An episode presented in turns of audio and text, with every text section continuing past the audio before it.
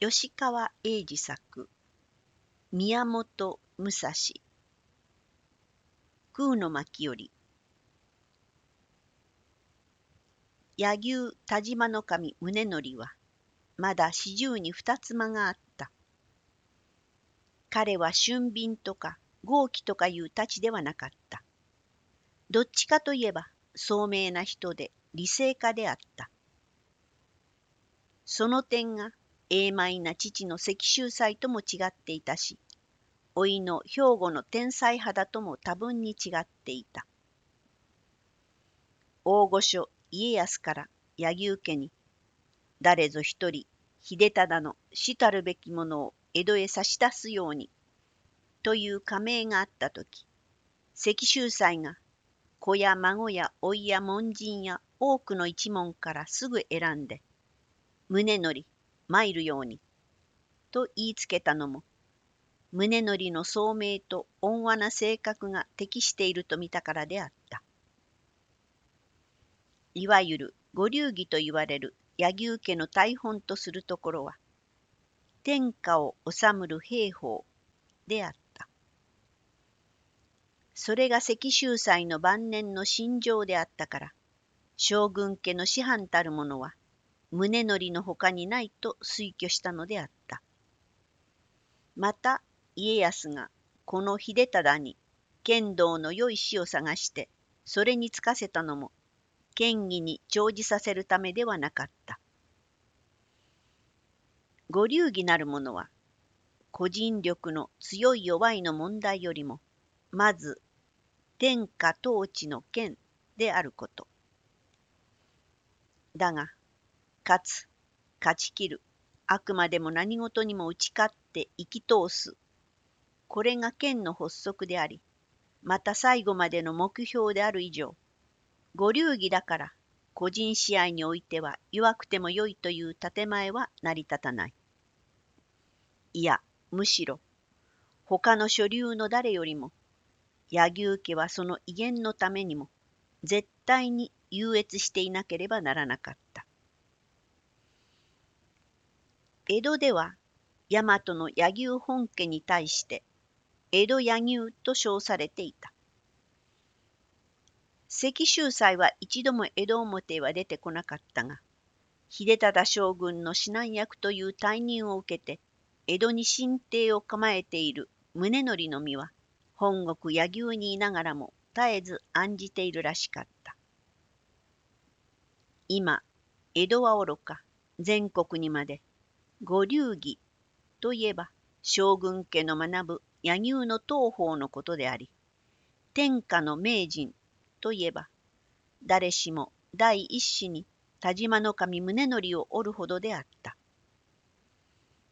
けれどその田島の神でも親の石州祭の目から見れば、あの癖が出ねばよいが、とか、あの気ままで務まろうか、などと昔ながらの子供に思えて、遠くから明け暮れ取り越し苦労をしていることは、およそ世の親子とその煩悩さにおいて何の変わりもない。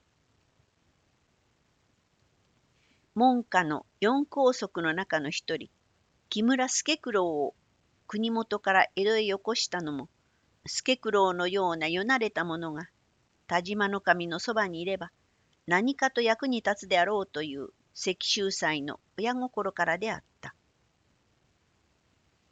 その助九郎がもう数年も前になるが石州祭のもとに身を寄せていたお通を江戸で見かけたのである。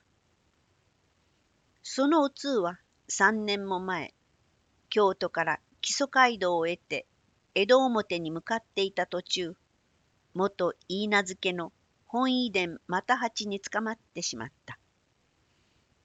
お通はその又八の監視と束縛を受けながらも低層を誤示して又八に連れられて江戸の地を踏んでいたのである。又八は江戸へ着くととにかく食う道が先だと職を探した。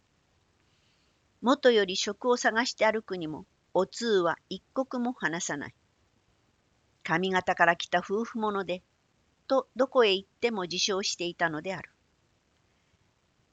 江戸城の改築をしているので、石工、左官、大工の手伝いなどなら、その日からでも仕事があったが、白武神の労働のつらい味は、伏見城でも散々なめているので、どこか夫婦して働けるようなところか、家にいてやる仕事でもありますまいか、と相変わらず優柔不断なことばかり言い歩いているので、多少肩身を入れかけてくれたものも、いくら江戸でもそんな虫のいいお前方の注文通りな仕事があるものか、と愛想を尽かして見向きもされなくなってしまうという風であった。そんなことでいくつきかを過ごすうち、お通は努めて彼に油断させるよう、低層に触れない限りでは何でも素直になっていた。そのうちお通はある日、往来を歩いていると、二階傘の門をつけた、はさみ箱や塗りかごの行列に行き合った。路傍に避けて礼を取る人々のささやきを聞くと、あれが柳生様じゃ。将軍家のお手を取ってご指南なさる田島の神様じゃ。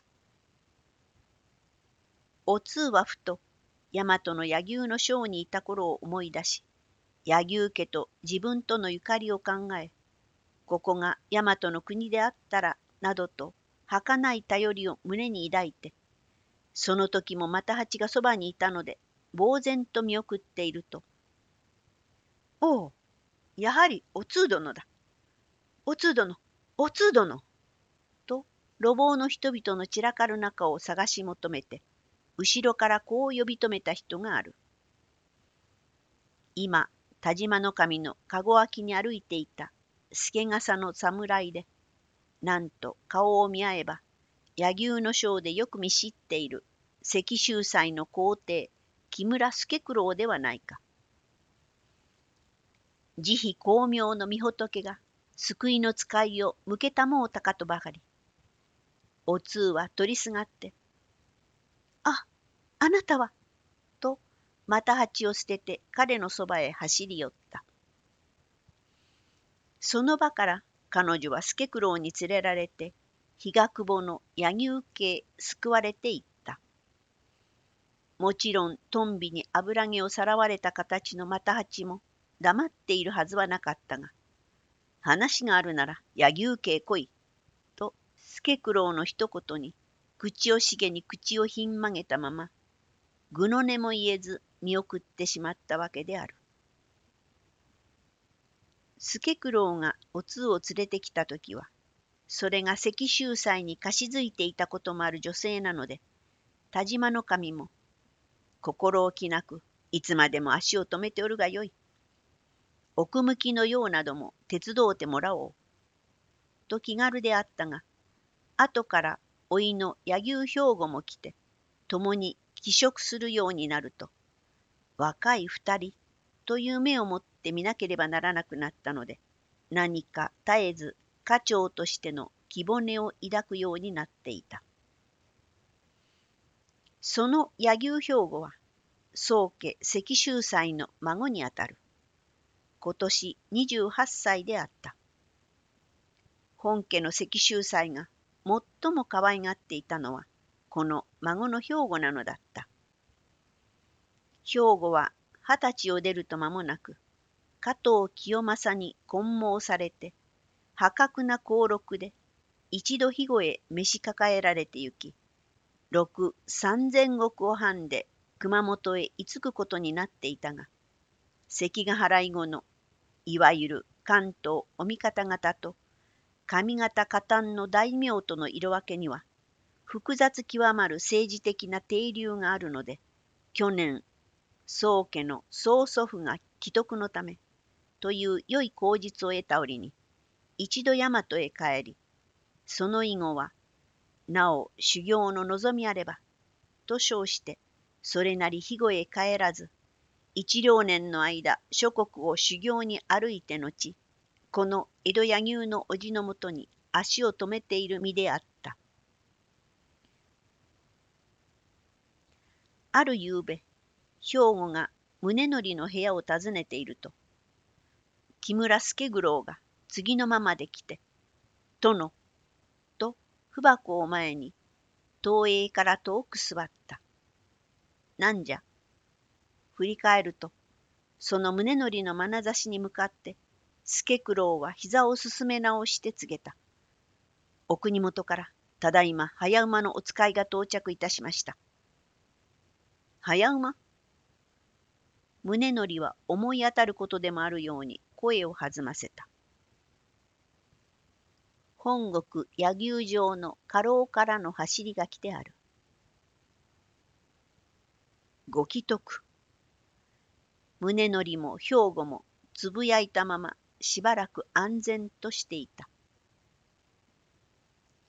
兵庫はおじの顔色の中にもうすべてが解決しているのを見た。こういう場合にあたっても惑わず乱れずすぐ腹の決まるところはやはり宗則の聡明な点によるものといつも感服する。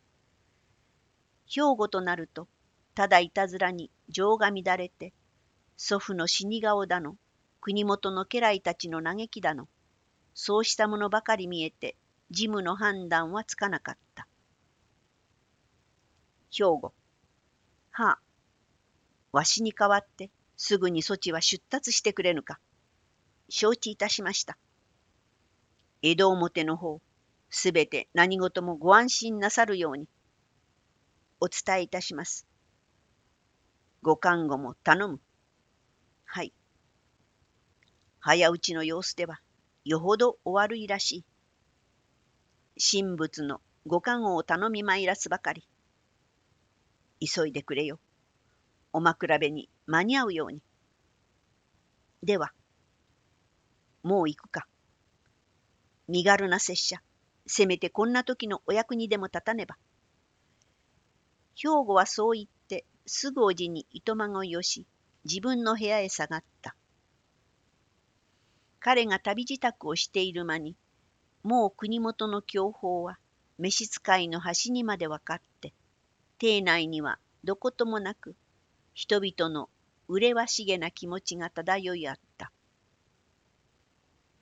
お通もいつの間にか旅支度をして彼の部屋をそっと訪れ、兵庫様、どうぞ私もお連れ遊ばしてくださいませ。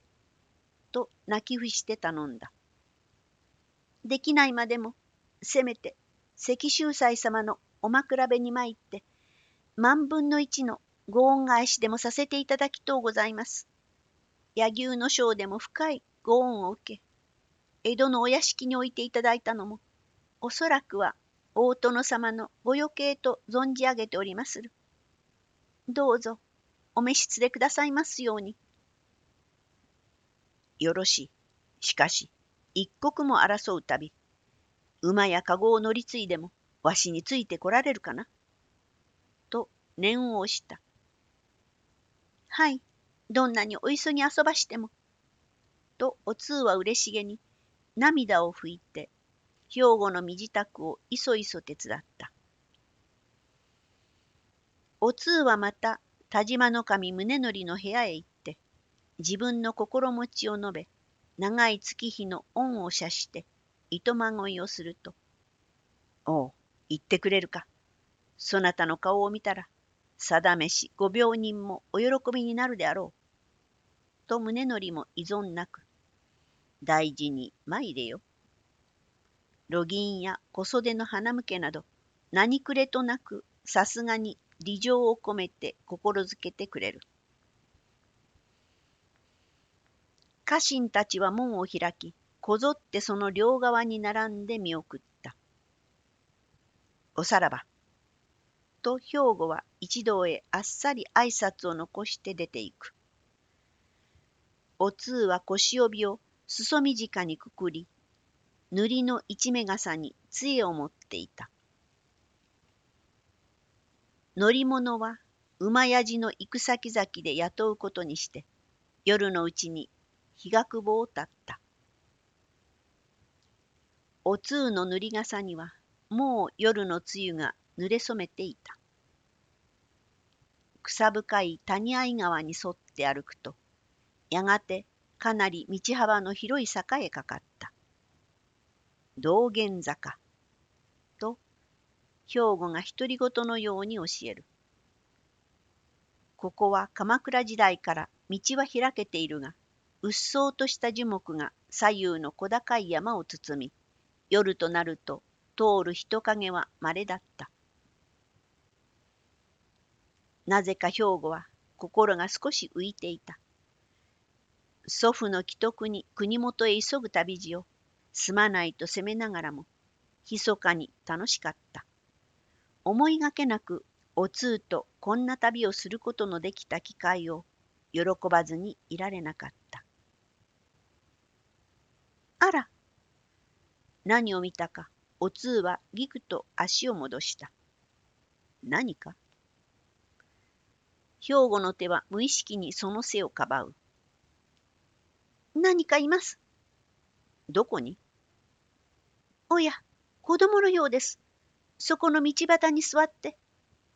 何でしょう、気味の悪い、何か独り言を言ってわめいているではございませんか。兵庫とお通の姿を見ると、あ何を思ったか、いおりは矢庭に羽を着て、畜生と切りつけてきた。あれ？お通が叫ぶと、お通へも、狐め、この狐め子供の腕だし、刀も小さいが、侮りがたいのはその血相である。何か乗り移っているようにかかってくる向こう水なきす先には、兵庫も一歩引かなければならなかった。狐め狐めいおりはその刀を振るって、ひょろ長い一本の干木をズバリと切り、木の半身がバサッと草むらへ倒れると、自分も共にへなへなと座って、どうだ狐？と肩で息をついているのであった。その様子がいかにも敵を切って血震いでもしているような体なので、兵庫は初めてうなずきながら、お通を顧みて微笑した。かわいそうに、このわっぱは、狐に疲れているらしい。まあ、そういえば、あの怖い目は。さながら狐だ。助けてやれないものでしょうか。気違いと、馬鹿は治らないが、こんなものはすぐ治る。兵庫はいおりの前へ回って、彼の顔をじーっとねめつけた。えい兵庫はいきなりいおりの体を横抱きにして駆け出した。そして坂を下ると、さっき渡った街道の橋がある。そこでいおりの両足を持って、欄干の外へ吊り下げた。おっかさん金切り声でいおりは叫んだ。お父さん兵庫はまだ話さずに吊り下げていた。すると、巫女えめは、泣き声で、先生、助けてくださいと言った。お通は後ろからかけてきて、兵庫のむごい仕方に自分の身が苦しむように、いけません。いけません、兵庫様。よその子をそんなむごいことをしては。言う間に兵庫はいおりの体を橋の上へ移して、もうよかろう、と手を離した。わーん、わーんといおりは大声で泣き出した。この世に自分の泣き声を聞いてくれる者が一人もないことを悲しむように、いよいよ声を上げて泣いた。お通はそばへ寄って彼の肩をそっと触ってみた。もう宣告のようにその肩は固く尖っていなかった。お前、どこの子？いおりは泣きじゃくりながら、あっちと指さした。あっちってどっち？江戸。江戸の？暴露町。まあ、そんな遠くからどうしてこんなところへ来たの？使いに来て迷子になっちまったんだ。じゃあ、昼間から歩いているんですね？ううん。とかぶりを振りながら、いおりは少し落ち着いて答えた。昨日からだい。まあ、二日も迷っていたのかい？お通は哀れを催して笑う気にもなれなかった。彼女は重ねて、そしてお使いとはどこへお使いに？聞くといおりは聞いてくれるのを待っていたように、柳生様。そしてそれ一つだけは命がけで持っていたように、もみくしゃになった手紙をへそのあたりから取り出し、上書きの文字を星に透かして、そうだ、柳生様のうちにいる木村助九郎様って人へ、この手紙を持っていくんだよ。とさらに言い加えた。兵庫様、この子はお屋敷の木村様を訪ねてきたのだそうです。ではまるで方角違いをさまよっていたな。だが子供、もう近いぞ。この川の流れに沿ってしばらく行くと、左の方へ上りになる。そこの三股道から大きな夫婦松のある方を望んでいけ。